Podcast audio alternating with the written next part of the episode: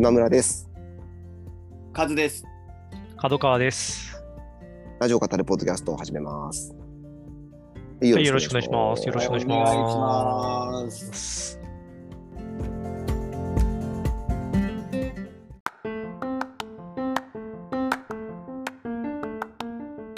昨日10月1日が、うんなんかポッドキャストの日かなんかだったらしくて、なんか行かれてましたね、今村さねそうんなんです。よ。ポッドキャストウィークエンドっていうイベントが下北沢であったんですよ。はいはいはいはいはで、いわゆるポッドキャスト配信者の人が集まって、うんうんこううんブース出して、い。うん。あのグッズ売ったりとか、はい。そこから生配信したりとかするようなイベントで、うん。まあ、一応あの呼ばれてはないんですけどー、一配信者として。思っちゃいましたけど。うちょっとねあの様子見に行ってきたんですん。なるほど。えーであの TBS ラジオのブースもあってえあのオーバーザさんあのジェーン・スーさんとー。堀美香さんのうんポッドキャストのグッズとかを売ったりしてて、であの橋本さんがいたんですよ。えあの、アフターシックスジャンクション創始者のですね、はいうんうんうん。今は一応離れて編成プロデューサーはね、ま、もう交代されましたよね。そうですね、あの、ちょっとあのお話しさせていただいて、うんうんうん。で、あの、まあ、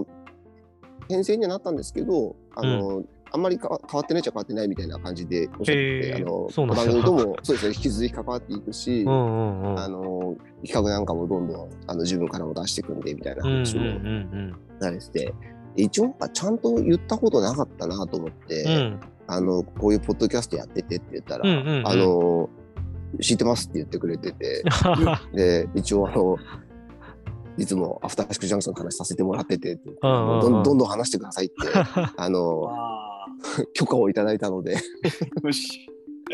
よし。はい。僕も一度なんえかー橋本さんと別件でメールさせてもらった時に実ははい。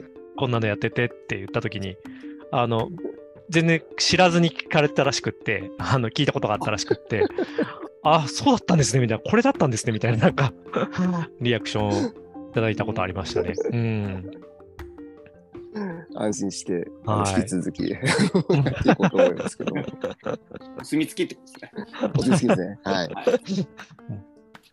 いや本当にね、すごいたくさん人来てて、あの、本当に音声配え信ー、盛り上がってまますねそう。ですね。うーん。橋本さんがこう、ポッドキャストこれから盛り上がるぞって言ってたのが、うんあの結構現実になってきましたねみたいな話を、あのそこの場でもやってもらったんですけど、ね、いつか僕らもねブースが出せるといいですね。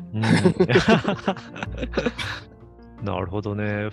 Spotify とかがプレゼントでやってるんですかね？違うのかな？えっとねなんかポッドキャストウィークエンドっていうなんかアカウントのツイッターであって、うん。あれどどうなのかな？あ、サポーティッドバイシュア、シュアっていう、なんか、あれだな。手話ってあれヘッドホン、イヤホン。とかヘッドホン、うんはいはいはいあのレコード会とか貼りとかもね作ってる会うん。社ですよね。そういうところの協賛でやってますね。へえ、ななるほどね。ううんん。なんかあの本当にすごい人気のところはすごい行列ができてたりとかしうんうんて、うんううん。んあの熱をねすごく感じることができました。ねはいいつかは。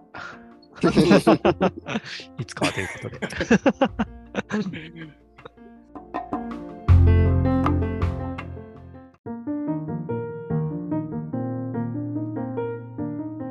あの先週もお伝えしましたけれども、はいえー今週は少し特別編ということで、うん先週のアフターシックスジャンクションで僕の友人がゲスト出演をしたこともあり、はい。そのことについてちょっと今日は振り返っていく。スペシャル版をお届けしたいと思います。はい。というわけで、えっ、と本日のゲスト石井健介さんです。石井です。こんにちは。よろしくおあ願いします。よろしくお願いします。ありがとうございます。朝早くから。あいやいやいや。ありがとうございます。ありがとうごいざいます。あ、素晴らしい。嬉しいですね。ありがとうございます。あの石井さん先週の水曜日ですね。水曜日です。はい。アフターシックスジャンクションのオリジナル音声ガイド制作プロジェクト完結編、日比アナウンサーが挑戦した映画、骨紙の音声ガイド、メディア初公開というのに、えー生出演されて、うん。はい。いわゆるこう当事者側からの、えー感想を述べるとうんそうですねいう役。割でのご出演でしたね。視覚障害者側からのってことですね。そう、あの音声ガイドつけるときって必ずあの視覚障害者のモニターと呼ばれるやつがいて、うん。うんうんうんあのちゃんと伝わるかどうかっていうのは多分どの作品でもあのやってるのでで今回大事、ですよね。うん、うんモニター役に選んでいただいてそれこそ橋本さんうんうんうん。があの昨日公開になった「心の通訳者たち」というああ、はい。はいはいはい。のシネマチュプキあのラジオにもね、出てたあの平塚さんがプロデューサーを務めた映画があって、うん。はい、うん。でそれのメディア向けの試写会やった時に、うん。あの橋本さんがいらしてくれてて。なるほど。で僕が舞台挨拶の時に、まあ、結構僕、あの場をね温める、まあ、前うん。うん。座的なね役割でこう盛り上げてたら橋本さんがなんかやばい面白いやつがいるぞみたい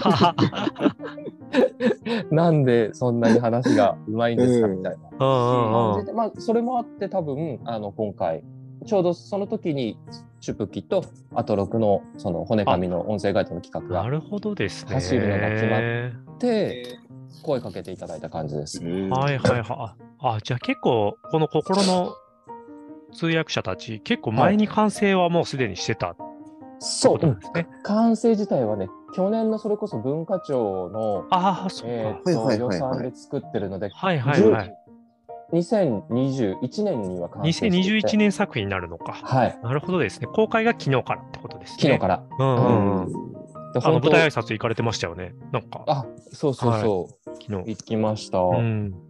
橋本さんもまさにね、その話してました。うんあの、昨日日お会いした時に明日、石井さんに出てもらうんですっていううん話をしたら、うんもう本当に石井さん話上手で、うんあの、ラジオ向きで、あの、僕も聞いててね、あまりにスムーズだし、なんか声の、なんていうんですかね、聞こえ方がすごく良くて、うそうそうそう。あのもうそれ耳障りというかは思わせてもらいました。うんあそうなんですね。ものすごい聞カズさんはきやすい。本当に、もうなんていうか、ラジオクレイジーで、うん。いやいや僕、ちょっと、その、ね、もうカズさんと会って、もうさ3年ぐらいになりますかね。うん。なんですけど、本当にカズさんの、その、なんていうか、ラジオを、もう、とにかくラジオ聞くぞっていう、なんかその気持ちに、なんかもうちょっと圧倒されるぐらいのラジオクレイジーへで、もうそんなカズさんが、いやほん僕はあのいたって普通だと思ってるんですけど も。それが、それがいやでもすごい、いや声がいい、もう最初のその後のですね石井さん登場された時からアナウンサーの方でいらいら出ていらっしゃったのかなと思って。うん。すごく聞きやすくてすごい聞きやすいし、なんかこう、あのーリラックスできますよね、なんか。あうん、圧もないし、スーッと入ってくる。で、あの、もう、つかみが最高で、あの、あ ブラインドすジョークが。ブラインドジョーク。がもう、ブラインドジョークのとこ、もう一回聞きましたもん。ね、ああれね。の歌丸さんのね、う後ろに誰かがいるよう何回も見えですけどてっていう。どどのぐらい、歌丸さんがどのぐらい今見えられてるんですかっていう話を、うん。あの、ちょっと聞かれたときに、あの、ぼんやりと今ね、あの、シルエットが見えるような感じで、うん。それに加えて、ちょっと後ろになんかお一人立ってるような、みたいなこと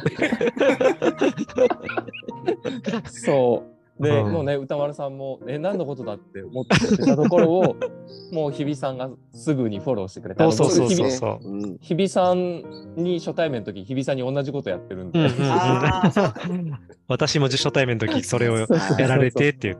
歌丸さん、ちょっとその、なんかこう、モードとして、ちゃんと話すモードの歌丸さんですね。ああの、うんうんうんってちゃんと受け止めてて、あ、そういうことなんですすね、みたいな感じの。うんうん。あそこで最後にこうマミー D さんかと思いましたって言ってましたのが僕の中でハイライト。いや、素晴らしいです。あれ、あれすごいなと思って。うーん。なるほど。すごいいい入りでしたよね。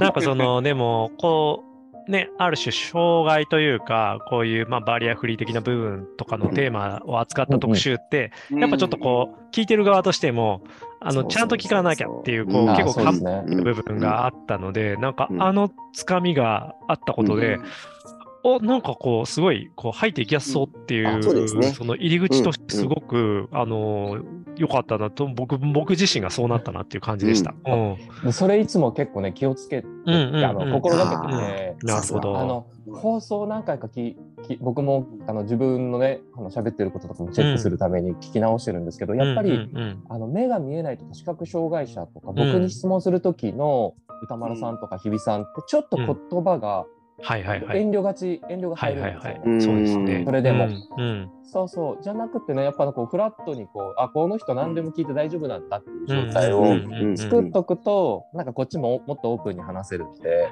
なるほどね。そう、それはね、あの、構成作家の古川さんにも、あの、何でも聞いてくださいっていうのをうんうん全、うんうん全開にしてますんでっていうのをなるほど。ねうん。で、お二人には伝えといてくださいっていうのをお願いしてやったんですけど。うんいやー、素晴らしい。うんう。ん。いや、だから多分そこうちゃんとのね音、声としてね、伝わるあれですよね。そうそうそうそうそうんすごいだから、この1時間、もしあのね、水曜日の特集聞かれてない方は、ぜひあの、タイムフリーで、あのねね、あの、間に合ううちに、ね水曜日まで骨に、ううんん、骨紙のね、上映が Spotify だと、ポッドキャストだと聞けないので、あの、うんタイムフリーで聞いてほしいんですけど、なんかその、この50分ぐらいの時間が、すごいこう、和やかに始まって、うん。ぎゅっとした、なんかこう、本当10分間の上映と、うん。なんかあの、日比さんの涙とっていうのがあってからう、ん最後閉まっていくっていう、なんかすごい抑揚が効いた、なんかこう、時間で、よかったなっていう、なんか楽しかったなっていう感じでしたねなんかまさにドキュメンタリーでしたね、あの、うんほんとほんと分が。うん。ね、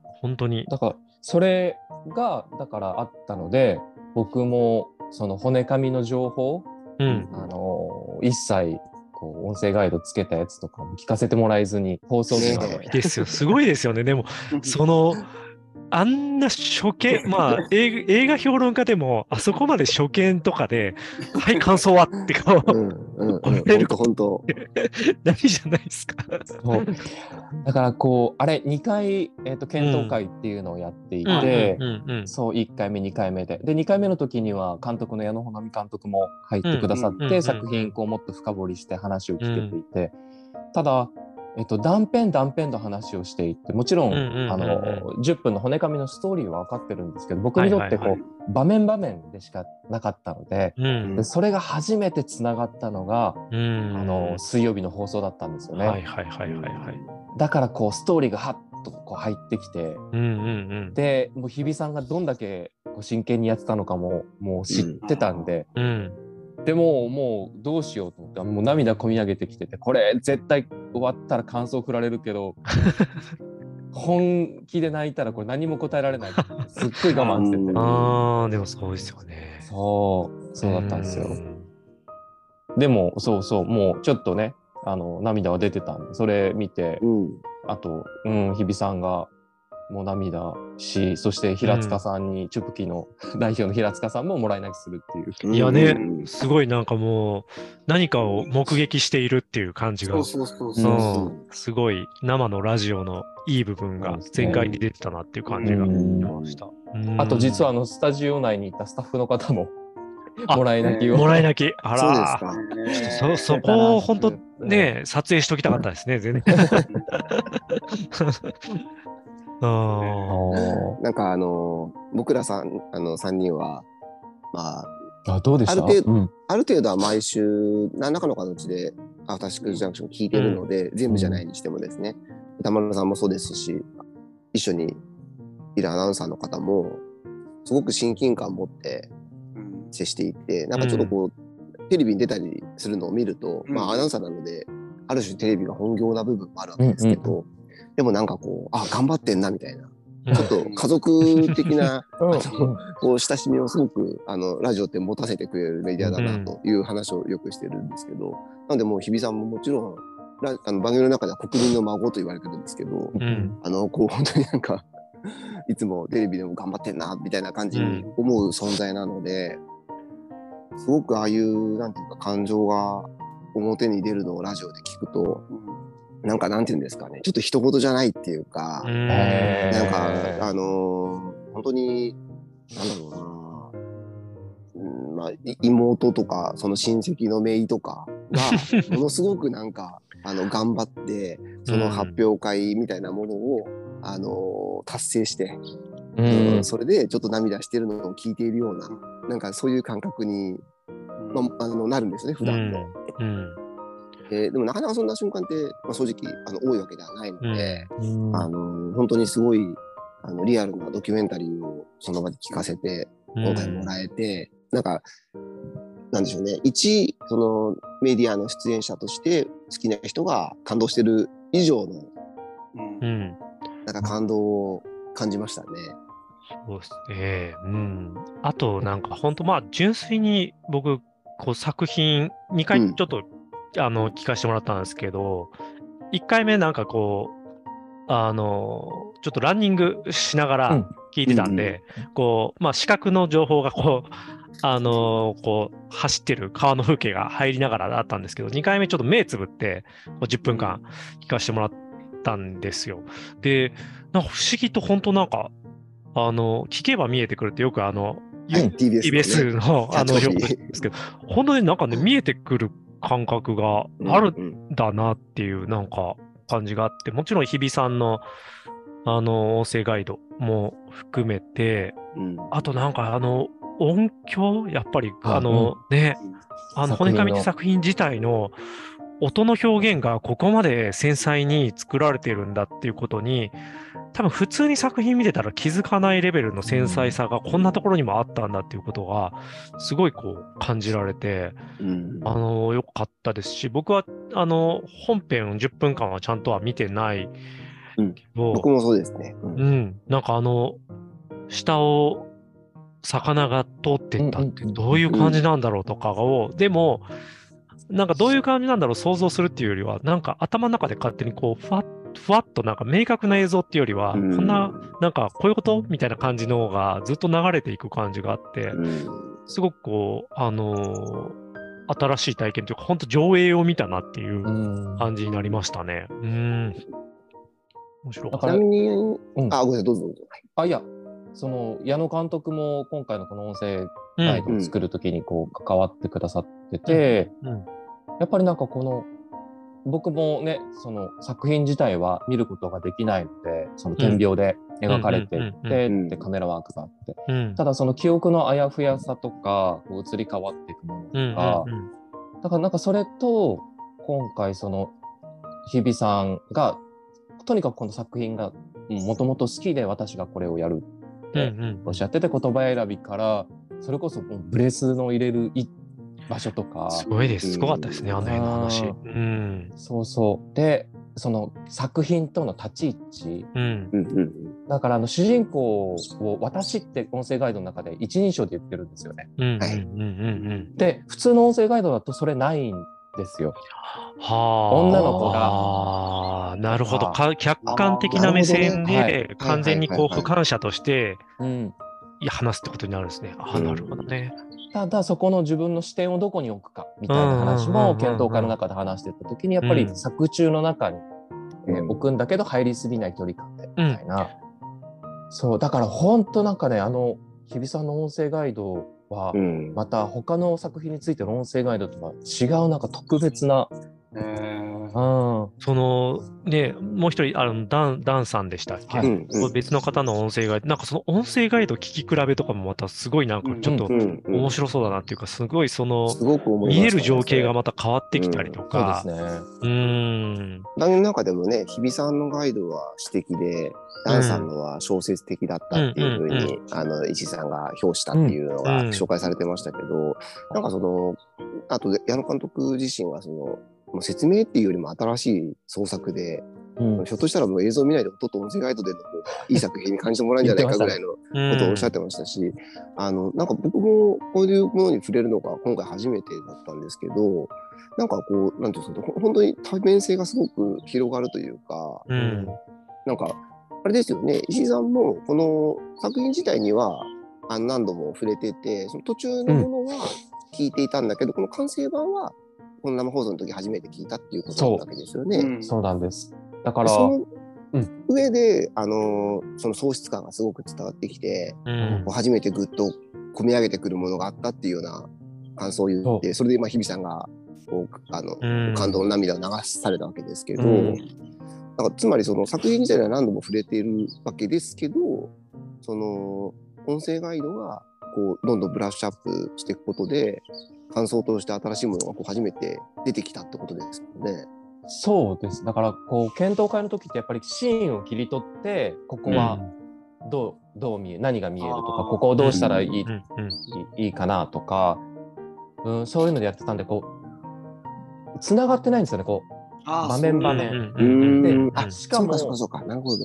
常に言葉がこうアップデートされるたびに僕の中のイメージもアップデートされちゃうなるほど、のでなるほど。それが一編のこう作品としてつながってなかったんですよね。なるほど。あ、そうなんですね。そうだからあらすじは知ってるけどうん。はい。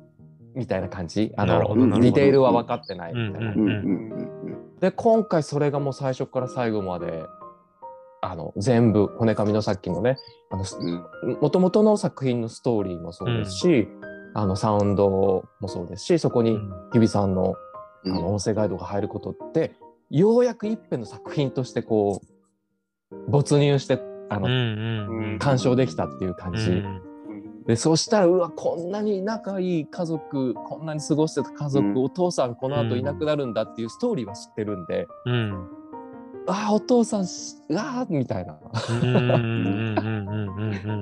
そうそう。そこでもううわーってなってきてプラスだから日比さんの頑張りみたいなのがうん。うんあってそうかなりグッときてしまったんですようんうんね。うんうんなんか、この番組を、アフターシックジャンクションを聞いている人にとって、歌丸さんの映画評論って、すごくなんていうか、キラーコンテンツというか、うんそれ目当てで聞いてる人も多いような、あのコンテンツですけど、やっぱその評論に触れて、その映画を見直してまた良さに気づいたりとか、その最初一回映画見て、あんまりあのグッと来なかったけど、その評論を聞いて、あそんな良さがあったんだって思ってまた良さに気づくみたいなことすごくよくあってあのおそらくリスナーの人にそういうことすごく多い、うん。あの体験として多い番組だろうと思うんですけど、うん結構なんか通ずるものがあるような感じが聞いてて僕すごくしたんですよね。うん。なんかあのもちろん評論とはその音声ガイドは全然違うんですけど、うん。なんかなんていうか気づかなかった良さに気づくことができるものみたいな意味では、結構つながるものがあるのかなってあの歌丸さんもなんか作品にもう一つ読み解きのエリアが生まれる行為ですよねみたいな話されてましたけど、うんなんかすごくそういうのが好きな人が多分あの番組としても聞いてる人多い気がするから、あのそういう人にとってあのすごくこうなんていうんですかね似た感覚で聞いて納得度が高かったんじゃないかなっていうふうに思いましたね。ううんん。あの、そうなんですよね。その、あの、すすごい、日比さん、検討会の時の話とかでも、うんその、なんというかな、リズム感というか、別に感情的になるわけじゃないんだけど、なんというか言葉にちょっとだけ体重乗せる感じみたいな、うなんかそのニュアンスとかをすごく大切にしてて、日比さんはあの実況してるような感じに、あのイメージに近かったですっておっしゃっていて、うん。そうそうそう、あなるほどなっていう部分と、まあそこの実況にさらになんかそのさっき石井さんおっしゃってた、私っていう主観の言葉になることで、うん。なんかその実況者よりも、なんかちょっとこう、うんあの、一足体重乗ってる感じっていう、より体重乗ってる感じみたいな。なんかここって多分、あんま今までない、ないジャンルというか、なんかすごくこう、うん。ファジーな、あのーうん。ジャンルだなっていうところをすごく感じて、でもやっぱそういう視点があることで、なんか全然こう作品の読み解きがやっぱ変わってくるっていうのはさっき今村さんもおっしゃってたように、すごく面白いジャンルだし、そうん、単純にそのね、バリアフリーってだけよりもではなく、あの、いろんな人がいいろんな角度で楽しめるなって思いました。うん。だからねさっきダンさんの話あの、うんうんうん。活弁士のダンさんの話出たんですけど、ダンさんはとにかくもう作品初見でもあの伝えるポイントを全部頭の中でバーって出てくるらしいんですよ。だから人が見てない細かいところを見ていてそれこそあの矢野監督がびっくりしてたのがこれってこういうことですよねってダンさんが言った時うん。にそれに気づいた人初めてですっては言ってるぐらいそうダンさんが見てるポイントってすごくて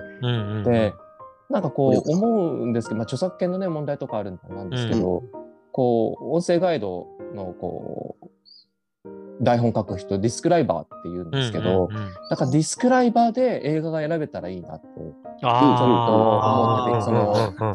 この映画をディスクそうですよね。ライバーでうんうん。見たいとか、うん絶対相性いいよねとうんか、うんうんうんうんそうそうそれができるようになるとなんかそのもっとコンテンツとしてその見えるうん見えない関係なく、うん。あの楽しめる。だからあのど世代的に通じるかわかんないんですけど、うんプロ野球チンプレー、コープレーって昔テレビ番組があっはいはいはいて、はいはい。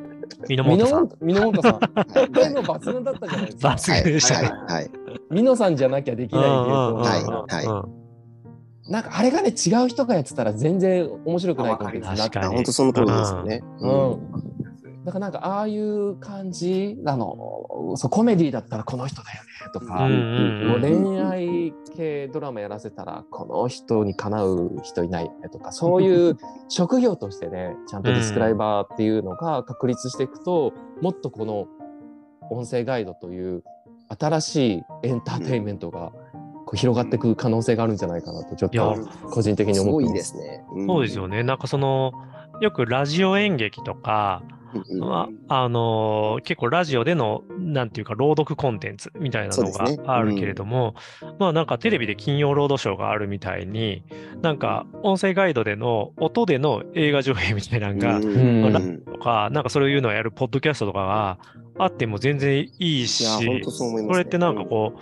ね、あのーそういう視覚障害の方のためだけっていうわけでもなく、うん。なんかこうそ、そっちでもちょっと聞いてみようみたいな、本当本当。あるなってすごく感じましたね。映画のノベライズっていうのはね、ものすごくたくさん出てるわけうんうんうん。で、それのサウンド版っていうのは、そうそうそうそう。楽しみ方広がるもの最近ね、オーディオブックとかもまあ逆にあったりするわけうんうんで、うん。うん。ね、なんか本当いろんな角度で、う。んこの、このこういうジャンルあったよねっていううん。気づきになんかなる感じ、本当本当。うん、でしたね。うん。ちなみに金曜ロードショーは今あのやってるあ放映するものは全部音声ガイドつけて。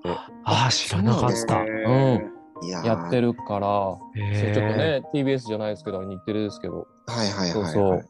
あ、素晴らしいですね。あ、うん。そうなんだ。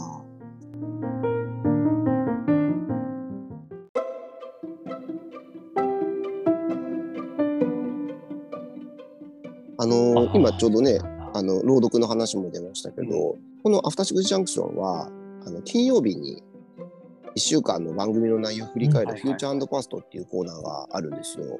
うんうんうんうん。で、そこであの山本隆明っていうアナウンサーが、あの振り返りをするんですけど、今週、いつもは月曜日の、えーパートナーの熊崎さんが、あのうん。今週こういうことがありましたって説明をして、うん。それについて語って、帰りまた宇垣さんがうんうんうん。説明して語ってっていう、その、えーなんていうんですかね、月曜日、月曜日、火曜日、火曜日ってやってる形だったのが、一旦月曜日から金曜日まで番組の内容を一気にあのパートナーに振り返ってもらって、でその中から、あの山本アナウンサーとあの三宅さんってあの映画監督の三宅さんうとん二人で、あのその中からピックアップしたものだけを喋るっていうのにちょっと今回実験的に変えてやってたんですよ。ううんんうんで、その中でもすごくあの大きくあのこのコーナーが使われて話されていたんですうん。よね。うんうんで、山本さんってラジオ朗読とか、あのラジオドラマの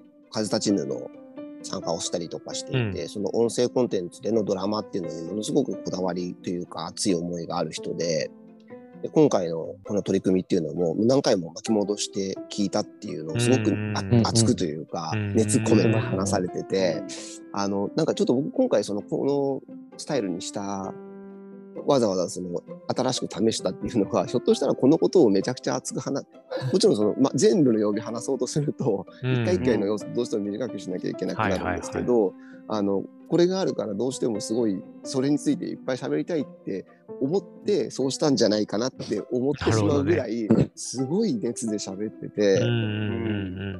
なんかあのーもちろん石井さん出てるっていうのもあったし自分としてもすごくあのグッとくる特集だったからそれについて山本さんがあんなにもこう、うん。思いを込めてなんていうかなんならちょっと悔しいぐらいの言ってましたね。自分がこうあのうん。それに関わってないことが悔しいぐらいの感じをこう思わせて喋ってくれてるのもすごく良かったんで、あの、んうん。ぜひね、この水曜日の特集聞かれた方は、今週の振り返りも必ずもうマストで聞いてほしいなとあ思いました、ね。僕ちゃんと聞いてなかった。金曜日聞こう。うん。15すごい良分ぐらい話してましたもんね。あ、そんな話したんですか。はい。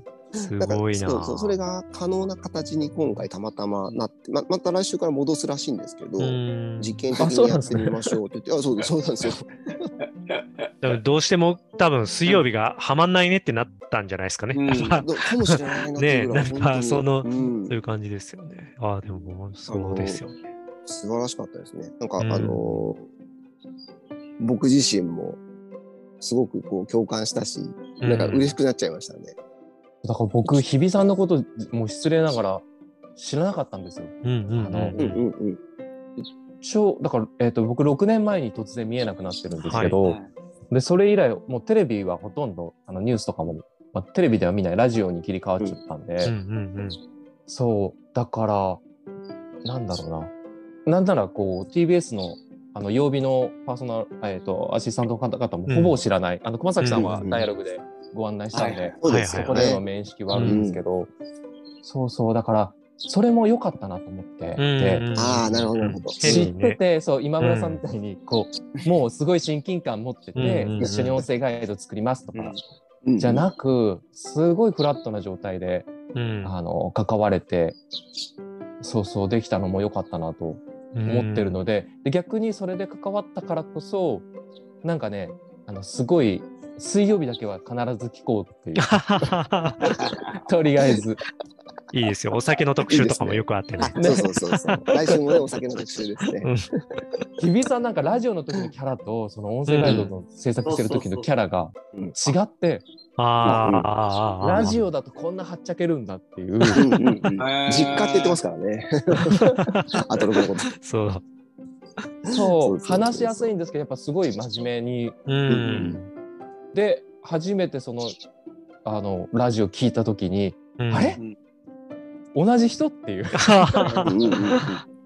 イエーイみたいな。あーそうそうそうそう。確かに。イエーイ、いそうますね。そうそうだったんで。そうそれもね良かったで面白かったです。ああ、いろんな側面でね、ううん。ん、出会えるのはいいですね。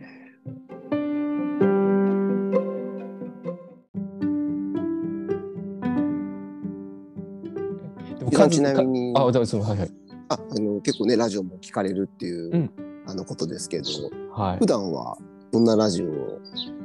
普段まあ今はねあの一番大好きなのはもう、神田伯山の問わずあまああれで自分のはい。はい。話し方を。そうなんですね。そうそうでもねあれね素人が手出すとやけどしますねあのいややっぱりあ、あれはね、どこどこにねあの触れるかっていうね テーマを。そうでもそれで言うと、まあ、ここしばらく聞いてなかったんですけど今週、てか先週か、はいグルーブラインが終わったんですよね。あの J-Web のピはいストさんの、まあ冠番組ですよね。うん J-Web のね。うん24年やってた。代名詞的なね。うんはい。そう、それでもうしばらくもうね、ここ10年くらいは自分のそのライフサイクルから外れちゃったんですけど、20代の頃、アパレルで働いてた頃、オフィスでずっとかかってたから、毎日聞いてた。あんで、アパレルの人間って JWAVE でグルーブラインすごい聞いてるんですよね。で、そう、あの当時、あの一緒にピストンさんとやってた筆秀島文香さんが、はい。はいはいはい。終了の前日か、一緒にやってて、そうですよね。あーあそれこそもうね。水曜日ですそうよね。そうそうそう。そうじゃないですかね。うん。だから聞けなかった。リあのリアルタイムで聞けなかっうんうん。たくて、タイムフリーで。うんうんうん聞いたんですけども20年前に本当にこう時計の針を戻された感じ。で かけてた曲とかもあのー恋のマイアヒとかマイアヒとかうんうんうんうんうんかかってました。僕もちょっとあの1時間ぐらい聞いたんですけど。そううんうんで最後ねあの終わりの瞬間もうピストンさんがスタジオからいなくなりうんトイレに行ったまま帰ってこない。であの JWEB の他の番組の、うん。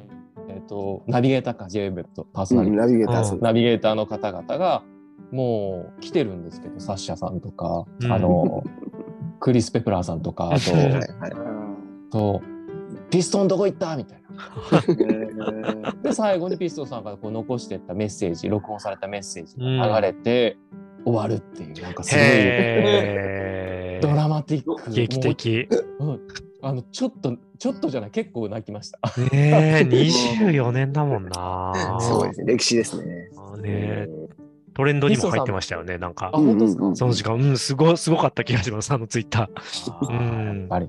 で JWEB 僕あの前の前職で JWEB と関わりあったんで一うん回うん。打ち合わせで行った時にピストンさん放送前のピストンさんにご挨拶できて、うん。ではあ。HA HMV スタジオ行ってましたって、うんうん、あの渋谷のね。はい。渋谷のそう公開収録やってた。で今見えなくなっちゃったんでつったら「うん。あそうかそうか」っつって「じゃあ君の中で僕はずっと若いものままなんだ」それはよかったさすがっすね。さすがですね。いいさすがだなうん。そう。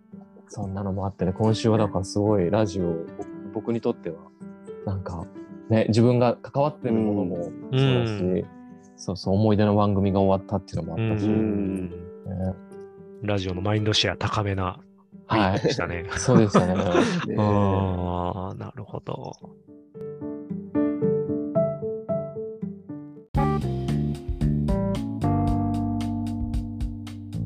ハズさんは、うんあれでしたね、あの今日ちょっと、まあ、あのー、骨紙の音声自体はちょっと聞けなくてっていうあの状態で、あの今いろいろ石田からもお話伺いましたけど、聞いてみてどうですか？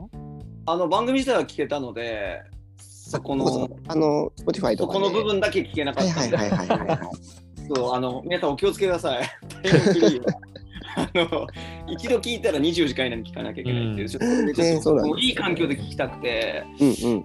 後回しにしたら聞けなくなっちゃって、ちょっと何らかの方で聞きたいなと思って。ブラウザを変えればねっていう、さっきね、あの、収録前にちょっと、こそうそうそうこんな裏技あるよっていう話をしてましたけど。あと、誰かのスマホを10分間だけ借りる。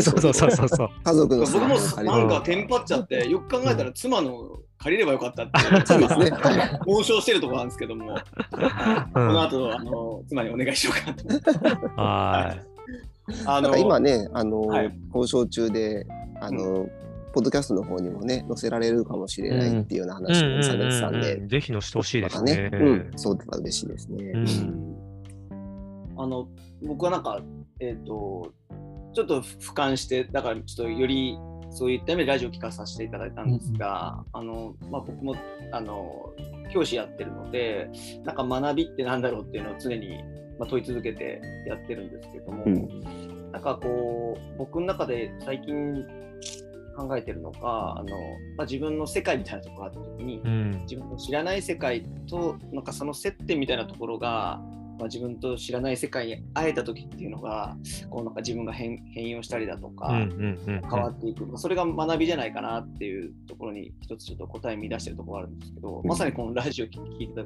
時にあのいろんな方が知らない世界を見る接点みたいなところがうん。用意されてて、こう、えっと、多分石井さんがあの見るっていうのを漢字であの、いわゆる見学の見の見る、うん。はいはい。視覚の見るっていうところをあの何々感の見るですよね。うんうんうん。うんあああいう表現されたってでそこを僕文字では見てたんですけども、うんうん。あのだからラジオを聞いた時にあ見る世界みたいなところがなんか広がるうんっていうのがあのすごく感じさせてもらって僕もなんかこう新しい世界を見させていただいたし、うん。そこに携われる方がなんかなんか自分たちの変容みたいなところがすごく溢れててうん。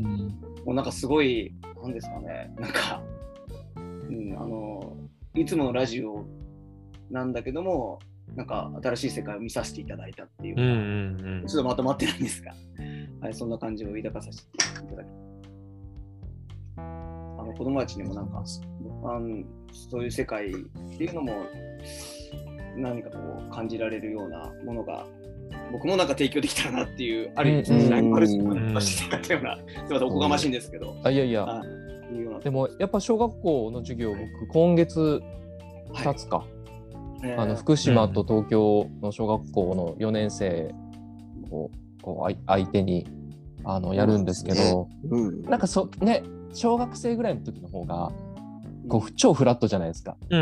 はいはいはい。見えないんだ。えじゃあこれ見えるるとか、あの見えないって言ってるのに人の、ま、目の前にこう指を立てて何本とかって出てきたり。なるほど。そう。だから見えねえっつってんだろうみたいな。みたいな。なんかなんかそういう絡み方ができるあの、うん。その障害当事者もいるんだねっていう、あで、うんうん。ね友達になれるんだねとかっていうのがうん。ね分かるとね、なかなかこのね音声ガイド例えば見える人とその見えない人がこの音声ガイドで見ない状態で作品聞いた時見た時に、うんなんかあれ？見えない人の方が見えてる景色多いじゃんみたいな逆転現象がもしかしたら起きるかもしれないし、そこについてね。そういうね、なんか一緒に鑑賞会とかしてうん。ディスカッションする場とか、すっごいいいかもしれないですね。う。ん、うん。対話。でお互いをね知る、あう。というんかその世界観あの実際僕ら見えててもぼまあ僕見えないですけどうん。あの同じもの見てても同じもの見えてるとは限らないじゃんそうそうそうう。んそれはうん見えてても同じですよね。同じそう、うん同じもの見てても同じように見てるとは限らないってことですよね。うん。そう、なんかはすごい、そう、他者を理解するっていうことを、すごいこう、なんかこのラジオを聞いてても、すごいそういうテーマにどんだけ踏み込んでいくかって話なんだなっていうのをすごく感じて、うん。絶対に理解できるって瞬間が、本当の意味で全て他者のことが分かるって瞬間が逆にないっていうことも分かった上で、でも踏み込み続けるんだっていう、なんか姿勢の話なんだなっていうのはすごく感じましたね。うん。だからもうちょっと宣伝になっちゃって申し訳ないんですけど、うんうんうんその映画のね「心の通訳者たち」っていう映画そう。このは、話聞きたかったんですよ、ちょっと最後。あの手話だから聞こえない人に舞台を届けるための手話通訳者という方々がいらっしゃって、もうんう演者と一緒に舞台に上がって演者が演じるように手話でうん通訳をしていくって。でその30分のその手話通訳者の活躍を追ったドキュメンタリーに見えない人のために音声ガイドをつけるっていう映画。うんそういうことなんですね。僕ちょっと、その構造がちょっといまいち理解しきれなくて。ああ、結構こう入れ入れ子構造ですね。はい、うん。あ。面白いですよね。うん。その音声ガイドを作る制作過程を長編のドキュメンタリーで撮ってる。あ、さらにその入れ子構造なんだ。そうなんです。うんうんうん。なんかパッと最後に歌丸さんが説明された段階で、うん、ちょっとどどういうことだみたいな。でまあ僕ねそれ参加してた僕らもどういうことだって思いながら参加してうん。たんですけどそのまさに今、あの岡さん言ったそのうん。分かり合えないってことをうんうんうん分かり合った上でじゃあどこまでできるかみうんたいなそのを諦めずにこう挑戦し続けた、うん。こうのを追った映画なんですよね。ドキュメンタリー映画。そうそう。なのでもうね歌丸さんも、うん、見てくださると言ってたんでちょっねえねとうん。楽しみですけど。の主題歌の方にはね石井さんも参加されてそうそうそう、僕もすラップラップをうん。ラップをされたという。昨日あれでしたね。新宿中央公園でパフォーマンスをして。あそうなんです。うん。やそれも見ましたけばどいやあのちょっと本当にひいき目抜きで僕めちゃくちゃいいなと思いました。マジですすか？ちょっと楽しみ。すすごい、うん。いや、てか、あれ、ラップやってたんですか？やってないです。あの、なんかちょっとね、あの、おお遊びでやってみたいな話はラジオでもされてましたけど、いや、あのーね、あの、Facebook のコメントにもちょっと書いたんですけど、うんうん、東京ナンバーワンソウルセットの、あの、ビッケさんのラップのような、ちょっとその語りに近い、あの、すごく言葉が多くて、うん。あのだかなり、なんていうか、早口でやんないといけないですよね、あの。そう。いや、でもまさに僕、ソウルセットビッケさん大好きで、ああの詩集とかまで買って読んでたので、なるほど。だから完全にフローはビッケさんとか、うんあとうんかせきサイダーとか、ああ、かせきサイダー。ああとスモールサークルオブフレンズ。はいはいはい好きなので、うん。だからね、ヒップホップのこう、メインストリームのところではない。うんうんうんだからどっちかというとポエトリーリーディングにちょっと近い。そうですね。ううん。だしあと文章を書くのとかあの韻踏踏みながらあの詩を書くのとかは昔からやってたんであ興味はあった分野だったんですよっとビートミッねクス。的な。うん。そうそうそうそう。でもまさかあのそれこそアトロク2週間前かあのバイオリニストの白井さんがゲームアクセシビリティうんうんうんうんあの視覚障害者のバイオリニストの、はいはいはいゲームアクセシビリティの時に出ていてその時に音源を歌丸さんとあの構成作家の古川さんに渡してきちゃってるんですよね。あ。なるほど。で2週間後に僕ら出るの知ってたんで、うんうんうんうんで何次元爆弾を白井さんが 歌丸さんにもうキャリアなもう30年のぐらいのねキャリアもうレジェンド・オブ・レジェンドですから、ね。レジェンうんいいキングオブステージ。そう。で、まさか放送中にラップの話を振られると思ってなかったから、あの、ラップ、ラップしちゃったんだって、したくなっちゃったんだって、歌丸さんに聞かれたとき、頭真っ白になっちゃって。確かに、あそこだけちょっとあの、石井さん、ちょっとたどたどしかったですね。あ あんなにスムーズだったのに。いやーいや、でもそれはそうだよね。はいあれは最後の最後で。うんえ、心の通訳通訳者たちの、えーエンディングで流れるんですか、ね、エンディング、そう。あ、もともと入ってなかったんですけど、うんうんうん。作品完成後に、その、白井さんがなるほど。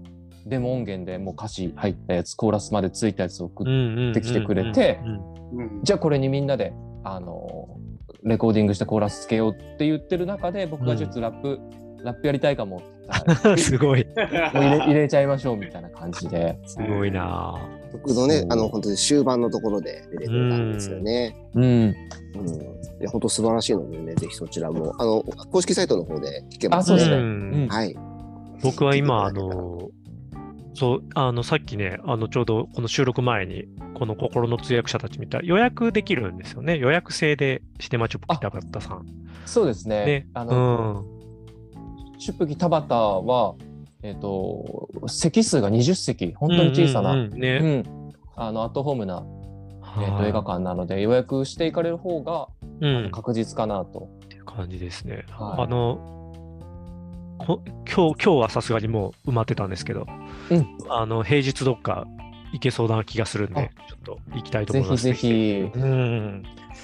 いやー、楽しみひ。ひ日比さんのサインも壁にああ、そうです。いいですね書いてましたね。うあるので、んで歌丸さんのぶ場所を開けてあるらしいんですよね。じゃあもう、それ、そこに入ってるか入ってないかで、歌丸さんが来たとかどうかを判断できると。はいいやー、楽しみです。心の通訳者たち、シネマチュップキー、田畑ですね。はい。ねぜひ検索していただければと新宿ケーズシネマでも、そう、10月あそうです22ね。日その後、ははいい。。うん。はいえー結構ねえ映画関係者の方のあのからもご好評いただいていて、うんうんうんうんうん。そうあのなぜ君は総理大臣になれないのかの大あ島、はいはいはい。ああコメントが書かれてましたよね。はいサイトのね、方でも。うんそうそうなのでご続々と全国にこれが広がっていくといいなと思っておりまね、す。本当ですよね。はい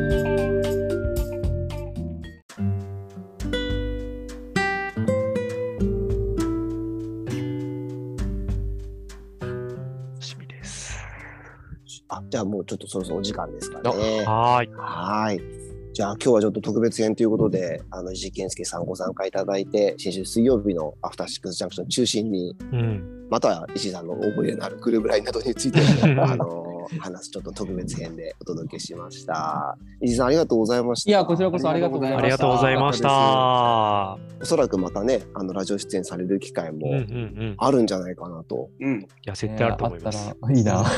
ね、いやーあのあの感じだと本当に期待しかないんですけど、うん またもしそういう機会あったらぜひね、あのぜひぜひそのことについて、声かけてはい、はいったり、はい、する機会も設けられたら嬉しいなと思います。すごく楽しい、えー約40分ぐらいですね。あの、はいい、い今日も日曜日のスタートが切れそうだなという感じで。はい。ありがとう。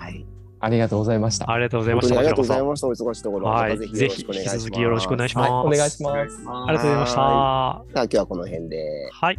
はい、失礼します。失礼いたしはまいす。ありがとうございました。失礼しありがとうます。ございます。ありがとうございました。